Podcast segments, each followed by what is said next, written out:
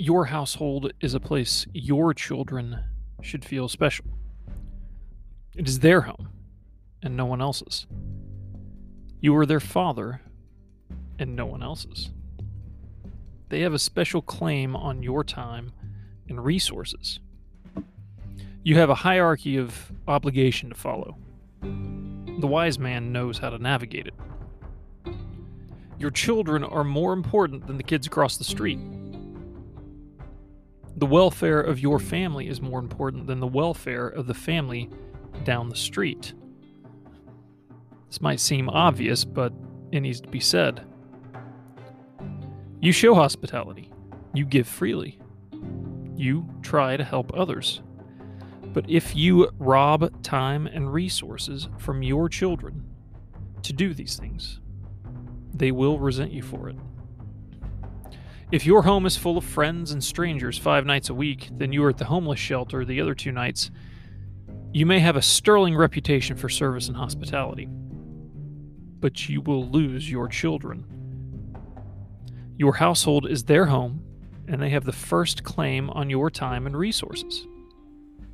If some random guy on the street asks you for your kidney, you have zero obligation to give it to him. If something threatens the safety of your family, you have zero obligation to be nice. If I see my wife being assaulted and I do nothing out of some twisted principle of loving my enemy, I have become a cowardly Pharisee. I'm not really loving my enemy in that situation. I'm actually hating my wife. You have a bigger obligation to those directly under you, to the people that God gave you, than to anyone else. Yes, you should love your neighbor. Yes, you should provide a good example of service for your children to emulate. But never neglect service at home for service abroad. Do not set out to conquer the world and leave a sink full of dishes. You must bring your children along with you.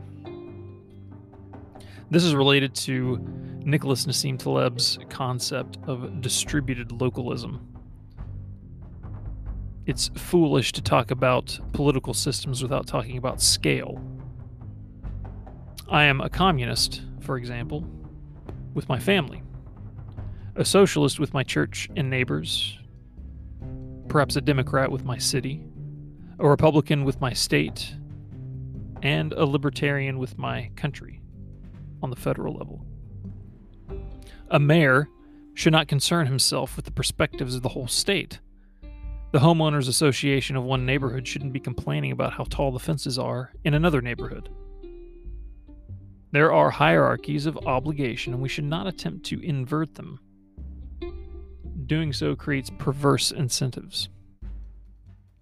Our modern culture has a tendency to flatten everything and remove all context, so everyone is simply a carbon life form in the great machine. But that's not how the world works. In one sense, every life is equal and has value. However, depending on the person and situation, some lives are more equal than others. And to a father, his children's lives are more equal than the life of the President of the United States. One pastor tells the story of a father talking with another man in the father's living room. His son, about five years old, came in and asked for something, interrupting the conversation. After a little while longer, the son came in again to show his father something. After a third interruption, the man, a little frustrated, said, Can you do something about this? About these interruptions? The father looked at him and said, No, he's more important than you. Every child needs a place where they are the most important thing in the world. So give it to them.